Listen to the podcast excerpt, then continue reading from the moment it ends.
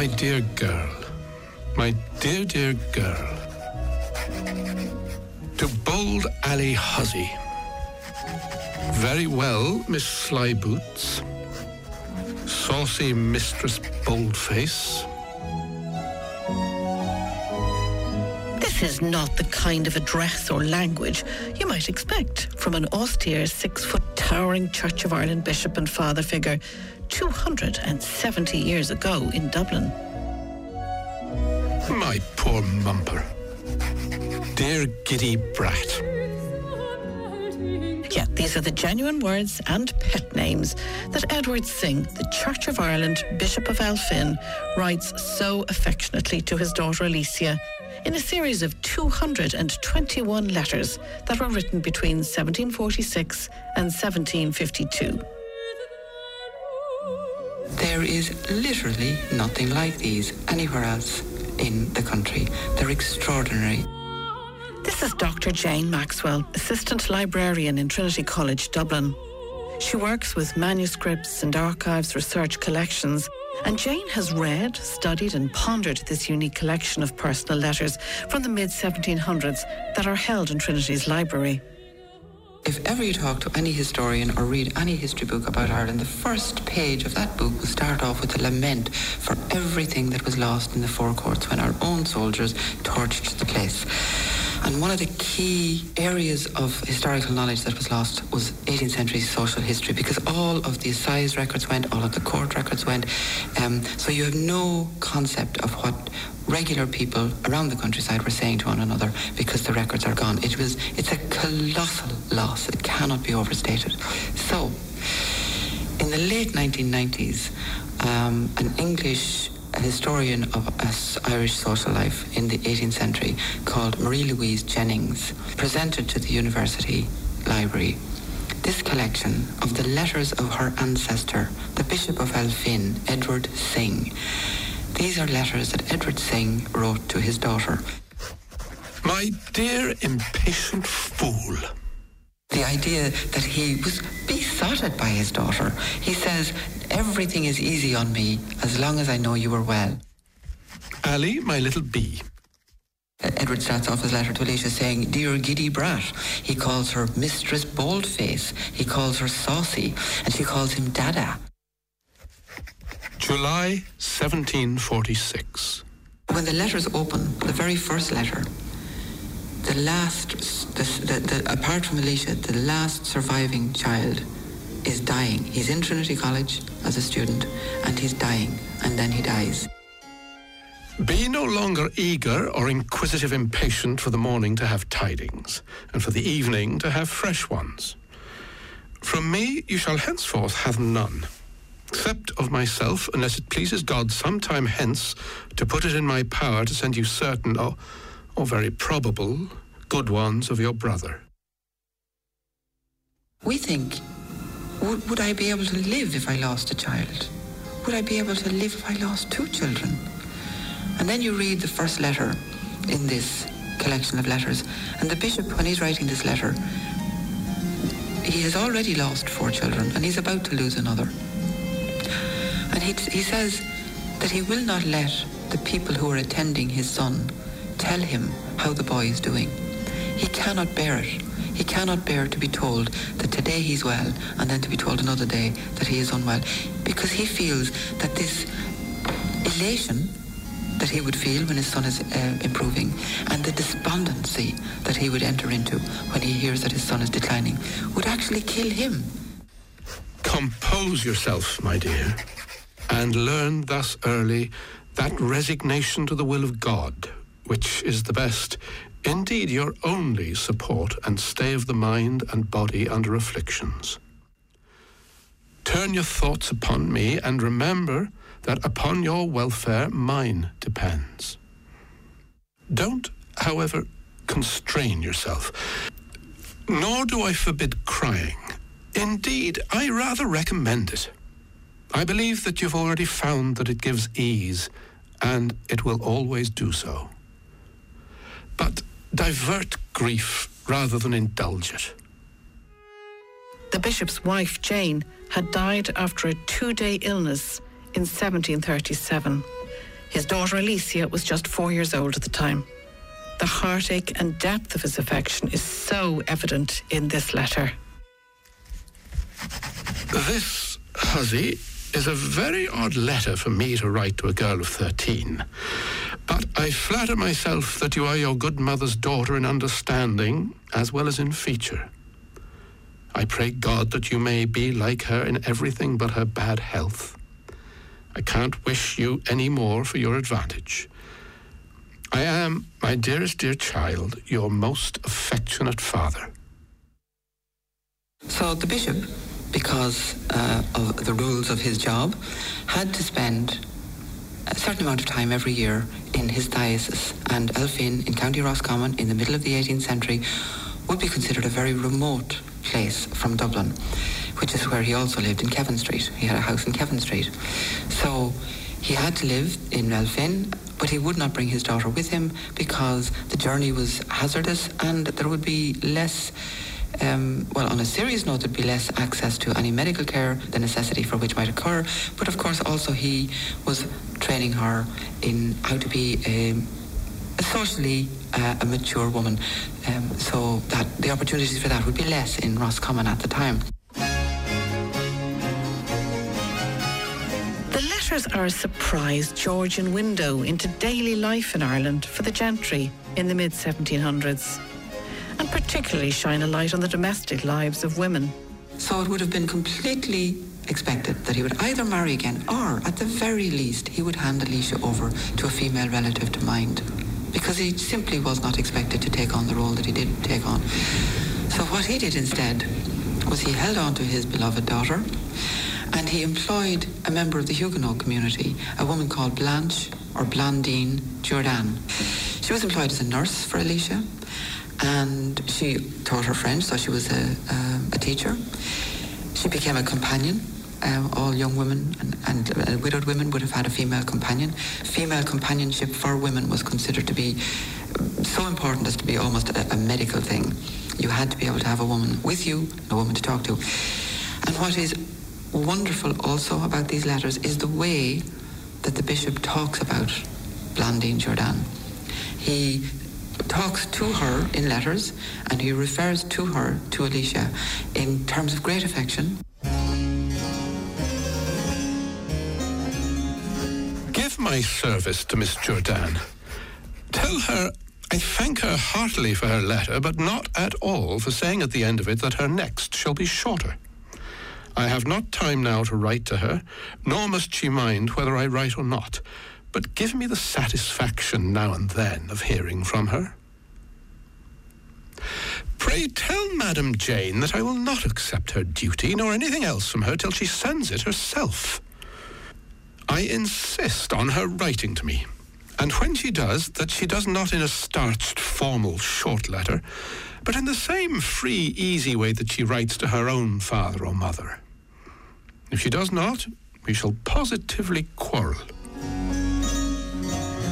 particular daughter was very special to the bishop, and he addresses her in the letters as very dear, often dear, dear. Their relationship oozes with affection and deep regard, bordering on adoration, and much teasing about Alicia's giddiness. He reprimands her for giddiness, delights in her every tiny achievement, and at every opportunity corrects her spellings and punctuation. But what do you mean by saying he has a mighty giddy opinion of me? Is his opinion giddy? You know how you ought to have wrote, and I know what you mean, but your expression is not exact, and is some proof that you are, in this instance at least, what you suspect he fancies you to be. What I'm going to talk to you about these letters, I'm completely charmed by the social things he tells her, the personal things he tell her, tells her, the funny things he tells her. Because remember, it's very, very difficult to get a concept of how people spoke to one another. So uh, it's interesting that he tells her slightly rude jokes, or he tells stories that shows that he'd expected her to know a lot of detail about kind of scandalous things we wouldn't consider suitable for a 14-year-old at the moment. So while these things are social, and what he's telling her is about her future life. They're actually, it's actually a business class, if you think of it like that. he, the principal thing he wanted from this letter uh, writing activity was that she would write back to him. Writing letters was an incredibly important so, uh, business skill at this time. There was no other way to do business. You have everybody who was able to write wrote letters, and everybody of this um, social class did their business by letters. So if Alicia was not able to write very many letters every single day to do business, to make arrangements, to be polite, to show that she was being polite, to network, to maintain relationships. If she couldn't do it, if she couldn't do it fluently and freely, and if she couldn't do it with a good handwriting style and a good grasp of language, then she was at the same kind of um, disadvantage as you or I would be if we didn't know how to turn on our computer, didn't know how to send an email. So that's how important this was. July 21st, 1747. I got my dear giddy brat's two epistles. Now is your time, my dear girl, for improving mind, body, and behavior. I hope you are as desirous of making use of opportunities as I am of giving you all in my power. To see you a valuable, accomplished woman will be the greatest joy and comfort. In the 18th century, you were either a child or you were an adult. And that's actually one of the very interesting things that comes out of le- these letters. He is training her for her job. Her job is to be a woman. And a woman is not just, at this time, a woman is not just a female person of a certain age.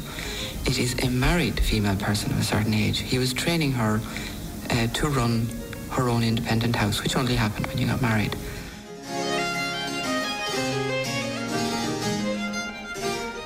If you intend to be good managers, you ought to keep your expenses separate. If otherwise, the skill is to blend altogether, that when I find fault in the sum total, you may plead the multitude of articles that you have nothing to say to, and make more of them than they are. Seriously, a best way will be not to plague Ned Curtis with these kind of things, but to pay for and enter them in a separate account.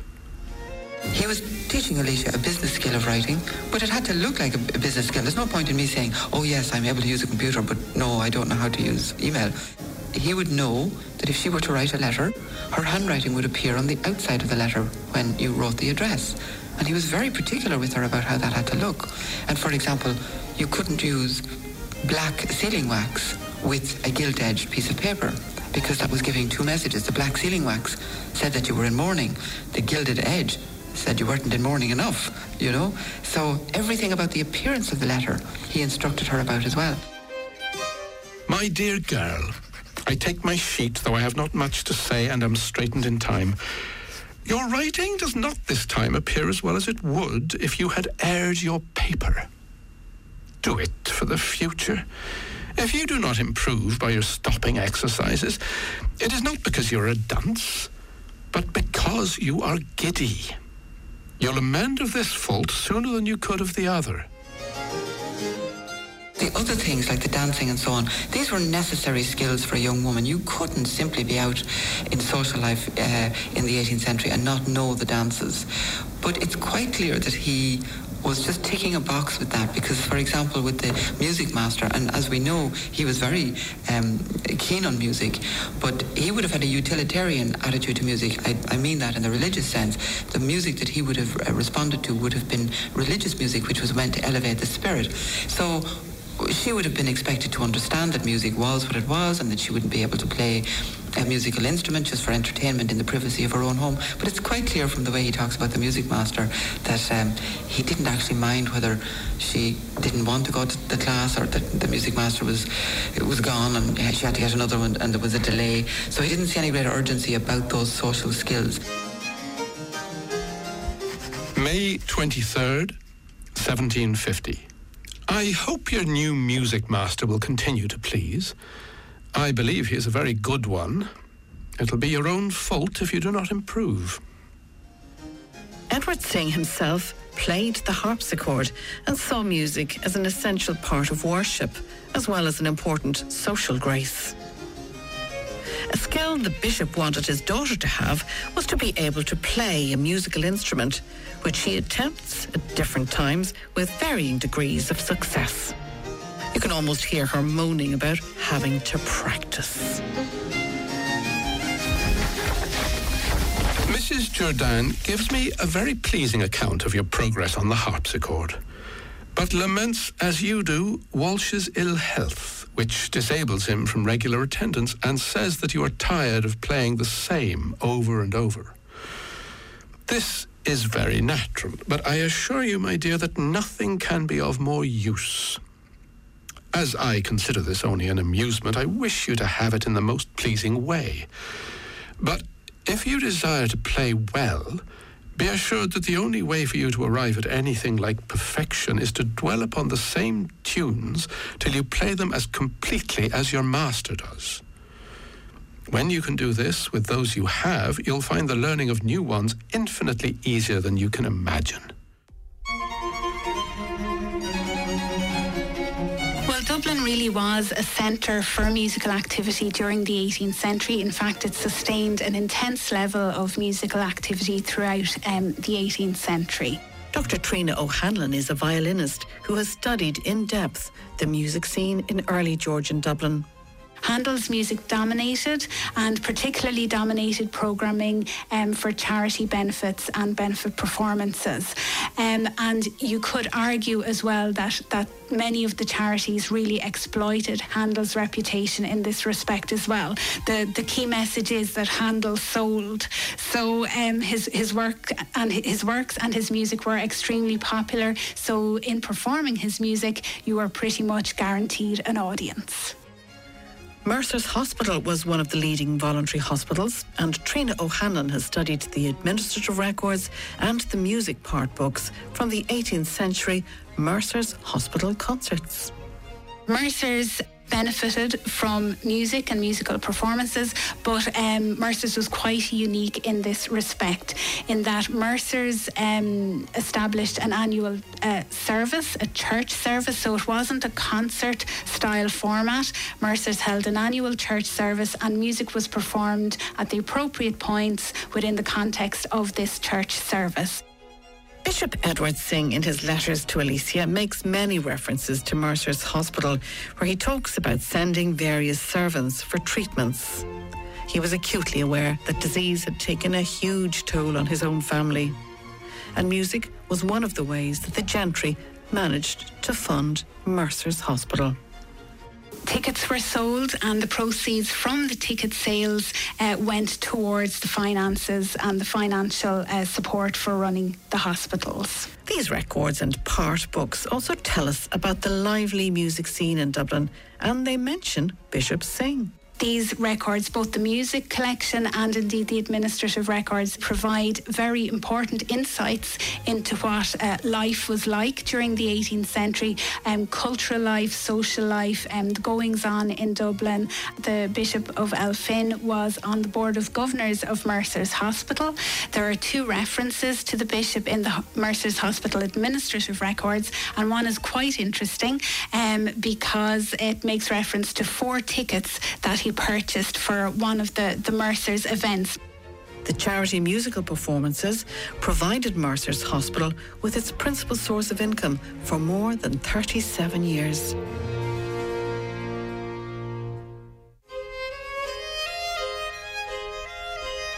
What comes through in these letters is the bishop's willingness to fight through any embarrassment he genuinely feels, to advise Alicia to be frank and open with her doctor about women's problems.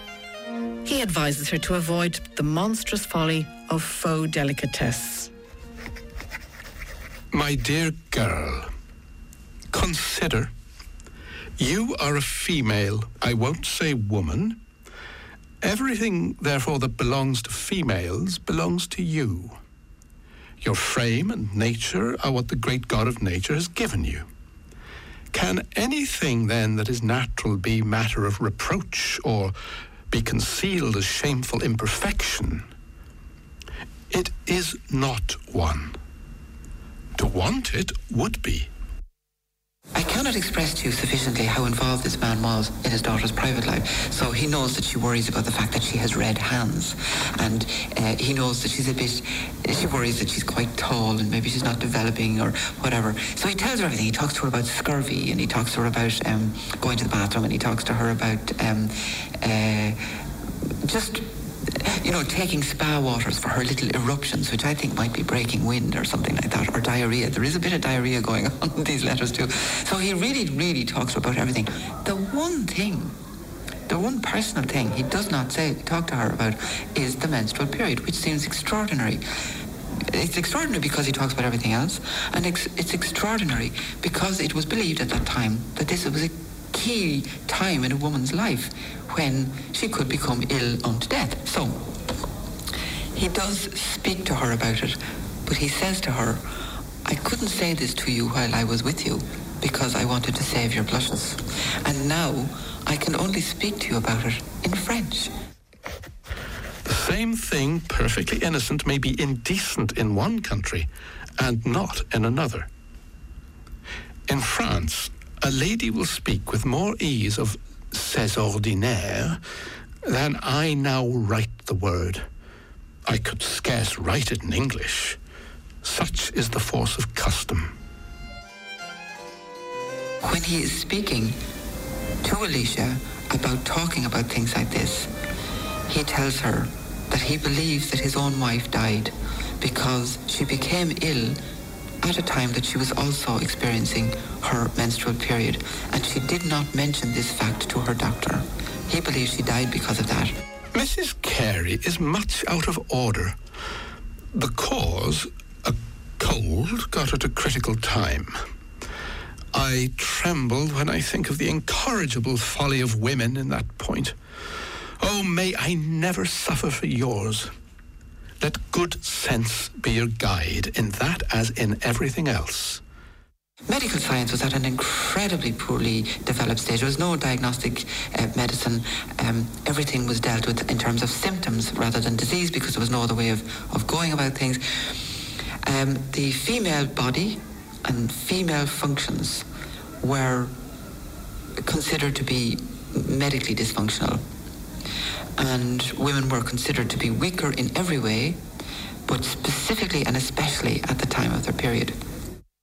And you can get in the tone of that letter his anxiety that uh, this should not happen to his daughter. And that is one of the many reasons that he insisted and he reiterated again and again and again that she must make a friend of her governess, companion, nurse, Blandine, Blanche Jourdan. She had to be able to say to her, if she couldn't say it to her doctor, who of course was a man, um, if she couldn't bring herself to say it to her doctor, she had to be able to tell Blanche this so that Blanche could then tell the doctor because he feared she would die from modesty. Physicians are under great difficulties on this account. Every one whom I have employed have lamented them to me, and owned that they have been sometimes so embarrassed by them as that they knew not what to do. And I have no doubt but multitudes of women are every year thus destroyed. That you attempt to break through this ridiculous though common niceness that you suffer the doctor and Ned to speak to you about these matters as about anything else, that you consent Mrs. J should encourage them to do it. If it costs a few blushes at first, what signifies it? They'll soon be over, and you and I both easy. I shall not be so till I know this letter has had its proper effect and yet I do not expect a word of answer. Even though we don't have Alicia's letters, there are times when her voice is clearly heard in Edward's corrections of her letters. My respect, affection, and duty to my dear Dada every day increases. Well, it ought to be increase. Two or more nominative singular, the verb ought to be plural. This is a grammar rule. I blame myself that you were not taught it early. We must try as well as we can to supply that defect. One of the wonderful things about letters themselves is that Unlike almost any other kind of written record, a letter is not written just from the point of view of the author. It is written as a dialogue. The author writes something to another person that either he or she thinks the other person wants to hear or needs to hear and then expects an answer. And an answer arrives and the next letter, even if the answer doesn't survive, the next letter might refer to the uh, correspondent's uh, own letter. So what you sometimes find in these letters is uh, the, le- the, bishop quotes back to his daughter. He quotes back to Alicia something that she has already said. How do we know about her, what her letters say? Because we don't have any of her letters, do we? No, that's a very good question. It's another case of the invisible woman in the archive. The best one, the best example, and the one that makes you saddest that the rest of her responses don't reply, don't survive, is when they're talking about very youthful marriage. Now, um, youthful marriage, young women getting married, was quite normal there was beginning through the 18th century to be a move away from very young uh, child brides. What age are we talking about? Uh, you could actually be married at almost any age, but you could be married at 14. You could be married at 13 probably, but there would be certain, again, reputationally, that's very unlikely. Um, there was no rule. You could be married. Uh, it was just uh, the parents had the right to dispose of their children any way they wanted. And there was a move away from that. Um, but of course, it could still happen because these social changes happen very, very slowly. It wasn't like now where uh, one minute something is accepted and the next minute it's everybody is rejecting it. Things happen very slowly. So at one point, the bishop talks about a very youthful marriage. I had heard your news. Such marriages shock me, however frequent. The parents in such cases seem to have no regard but to get their children off their hands, regardless of what is to happen to them afterwards. Such nursery girls are very unfit to be mothers and mistresses of families or to make men of sense happy. But those who choose thus are usually as great babies as those whom they do choose, or they marry for interest and conveniency. Hence, so many miserable pairs I love about this letter is that clearly Alicia answered him. And he used her answer to correct some of her spelling. But he, by doing that, writes out her viewpoint of this youthful marriage, and it's so interesting to get the female view. She says that she had sympathy for the girl who was thrown into the world before she could know how to conduct herself in it. So she clearly takes the young girl's view thinking about herself and how it would be if she had to behave in the world, as it was called, publicly. She would have to deal with tradesmen. She would have to order things about. She would have to go out in public and represent the family um, in in social life. And that that was a skill, and it was not something women didn't necessarily rush towards that. Um, it, it was a, a huge undertaking. So it's very interesting to see Alicia's own view of the youthful marriage, a female view of a youthful marriage. The letters were meant to be kept as instructions for life and managing the household, there are, as you might expect, lots of mentions of servants. Although he does not think she is an adult at the start, because he refers to her eventually becoming an adult, uh, he does call her, he does refer to her as being grown up at the end. But in the in the contents of the letters, if we did not know what age she was at the start, based on the things he told her to do and the orders, the instructions he asked her to carry out. Say, for example, with managing servants, you would form the impression that she was a lot older than she was. Elphin, October 11th, 1751. You know me to be strict and severe with regard to the conduct of servants. This is not the effect of temper, but prudence. Harshness, irksome to myself, I find necessary to keep them in order. Oftener, even this won't do. As little will gentle admonitions. I have tried both with Beatty, I fear, to little purpose. He is at present in great disgrace, and I have told him I will dismiss him. I am not so resolved on this, but I'll admit of your intercession if he applies for it. But stop the making of his clothes if it be not too late. I would have no hope left him in appearance. In Elphin, obviously, the bishop had a house and it was fully staffed, and he had a house in Kevin Street, and that was fully staffed. So he had a housekeeper in Elphin called Mrs. Heap. Great name. Absolutely, isn't it? Um, now, Mrs. Heap was not a sort of Downton Abbey housekeeper where her every waking moment was devoted to making life easy for her beloved employers and uh, making the house run like clockwork. No, no. Mrs. Heap had her own way of doing things. And in one letter, you can hear his frustration, but you would actually laugh out loud. August 14th, 1747. Mrs. Heap gives herself no trouble. She lies abed till eight or nine and then saunters about as she pleases. She spends most of her time in the servants' hall or in her own room, they with her. And as far as I can observe, darning or pretending to darn is her chief employment. If you consider we're in the middle of the 18th century, you're in Roscommon, you do not go to the shop if you need something. You, you make it yourself. And that's why the housekeeper was so incredibly important. It was her job to ensure that the house was provisioned. Well, now, Mrs. Heap didn't concern herself too much about things like that. And so the bishop, who was very fond of bread, again, we are in pre-potato time here, so bread really was the staple uh, food. The bread was rubbish. The bread was terrible. And he was always complaining about it. And he would ask somebody that he knew who made very good bread um, how to do it. And he would give this instruction to Mrs. Heap and to the cook. He had a cook. And they would just ignore him. So I find this really interesting because formally they had they were they had to do what he said. He employed them and he could throw them out of there on the rear, on the road at any time. So you would imagine that that would make them do behave in a certain way. But it certainly didn't. They expressed themselves quite freely by letting, you know, the sugar run out and ruining the beer. And all he could do was complain. Elphin, August 9th, 1747. Since my coming hither, I have had two quarrels with Mrs. Heap, who really does just nothing at all but keep the linen and the groceries. How well, I do not know, nor do I inquire. Since my return from Killaloe, I inquired about my consumption of wheat, and found it within a trifle as great as last year's, when my constant family was seventeen more than now, and I had much more occasional company.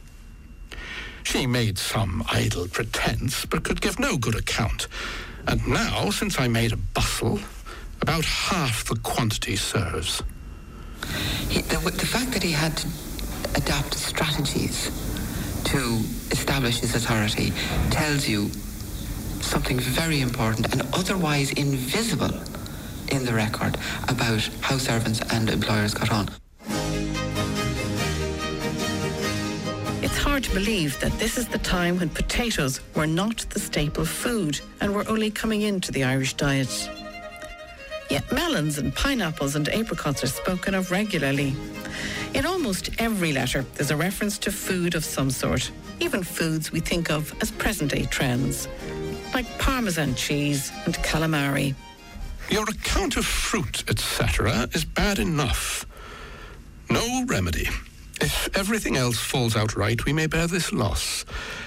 But I really believe that Roberts has been negligent and that his apology for the loss of the first crop of melons is in plain English a lying excuse. Or if it be true, what can he say for his suffering his frames to be in such a condition? That fellow, though in other respects he is not a bad servant, abounds with lying excuses beyond any I have met. Pray speak to him about winter and spring crops. Inquire particularly about broccoli.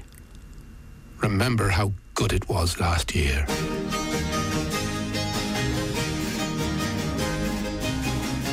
A very important aspect of networking and relationship maintenance in the 18th century was gift giving. So if you had a beautiful garden, and especially if you had a greenhouse, a glass you could produce fruit, fine fruit, uh, uh, soft fruit, and you could then give them as gifts. Gifts, gift, gift giving was very important, and the bishop instructs um, Alicia in who to give gifts to. You tell me you ate of a pineapple. I am pleased you did, but sorry you do not at this time of day know how to spell apple. You write it with a single P. I'm amazed they had pineapples. They had everything. They had, they, if you think the glass houses, which were f-. They were heated by fire. Um, they produced the most exquisite fruit, grapes and apricots and things like that. But yes, the provision of fine fruit, soft fruit, exotic fruit um, was a sign. It was like a, a, signal of just how cultured you were because um, you could do this and people who didn't have the money that you had couldn't do it. And you gave gifts to the people uh, that would appreciate them.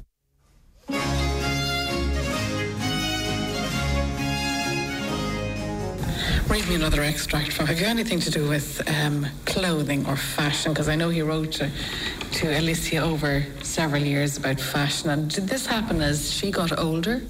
Uh, the bishop would have been very, uh, very, very concerned with how Alicia presented herself because she would always be known as his daughter and therefore she had to maintain a certain appearance.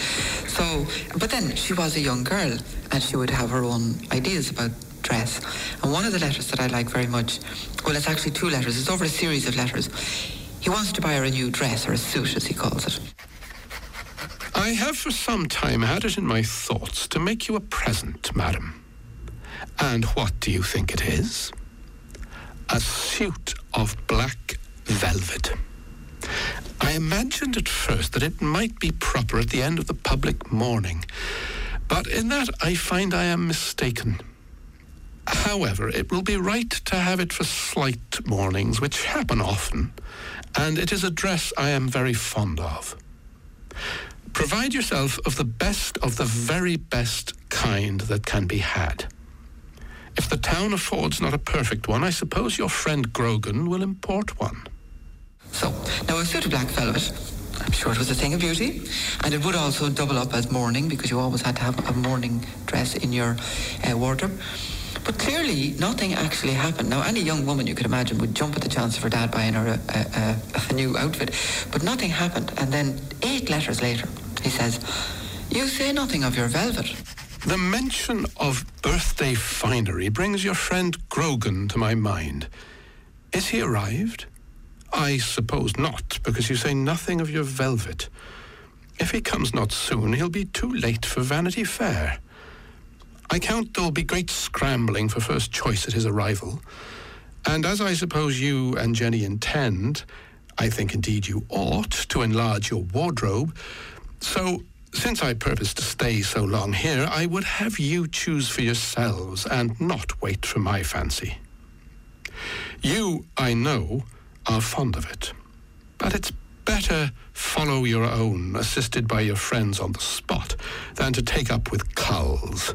So he's tearing himself apart. He, he wants her to look like his daughter. He also wants to be her to be a young girl.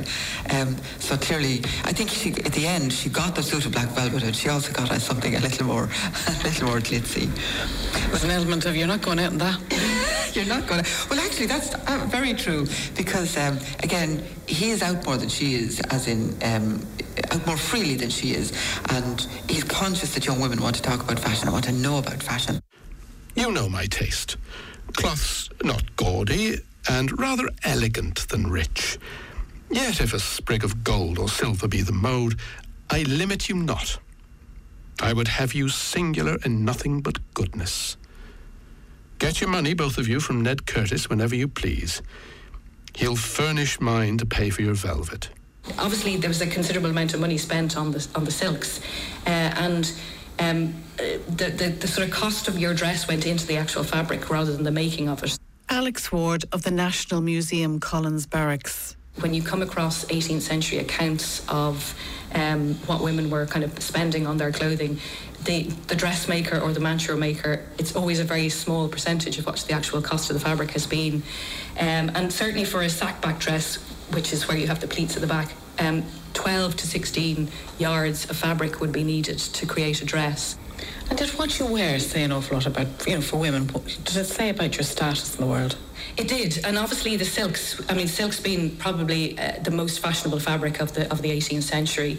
Um, the silk itself was expensive, so uh, to be able to afford to buy silk gowns, particularly elaborate elaborate brocaded silks, um, was a way of showing your wealth. Um, and, and for men as well as women, I mean, you displayed your wealth through your clothing. October 15th, 1751. Mrs. Carey read me yesterday a letter from her sister giving an account of the profusion of finery. It had made me nauseate gold, silver, point d'Espagne, etc., more than I did. By her account, the richest dressed lady there will not be the handsomest. This palm she gives to Mrs. F. What folly to pay so much for making ugliness conspicuous. The day that they are all displaying their charms and finery, I hope to be happy myself and make you so. Now, there were so many different types of silk woven in the 18th century, um, ranging from quite plain silks, which would have been more accessible to people of lesser means, uh, right through to um, silk brocades woven with gold and silk threads, which would have been the most expensive ones.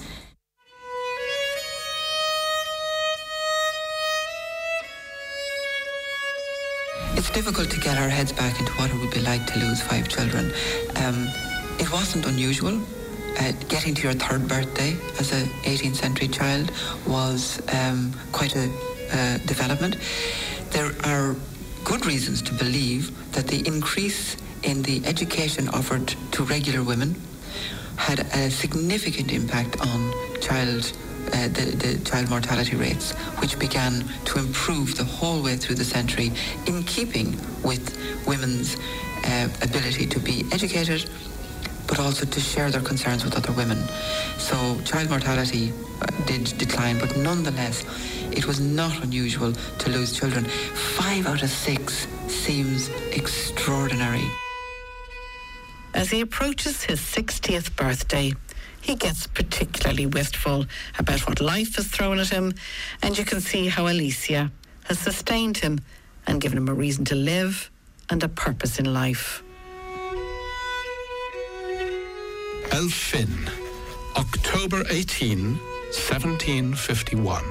This day, my dear girl, your beloved father is 60 complete. I will not say with Jacob, few and evil, etc. No. My days have been many and prosperous. Prosperous in all points except the grievous domestic afflictions with which it pleased God to visit me. These have embittered my other comforts, which without them had been such as fall to few men's share in this world. But I have endeavored to make a right use of them.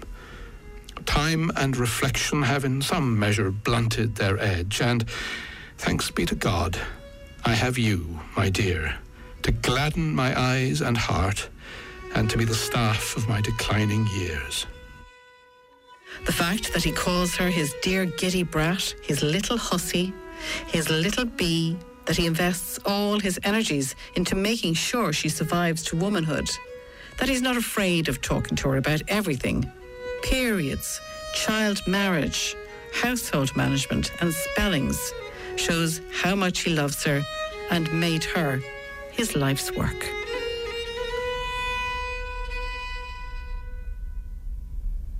Saucy Mistress Boldface was presented and produced by Angie Mazzetti, with sound supervision by Patrick Wall.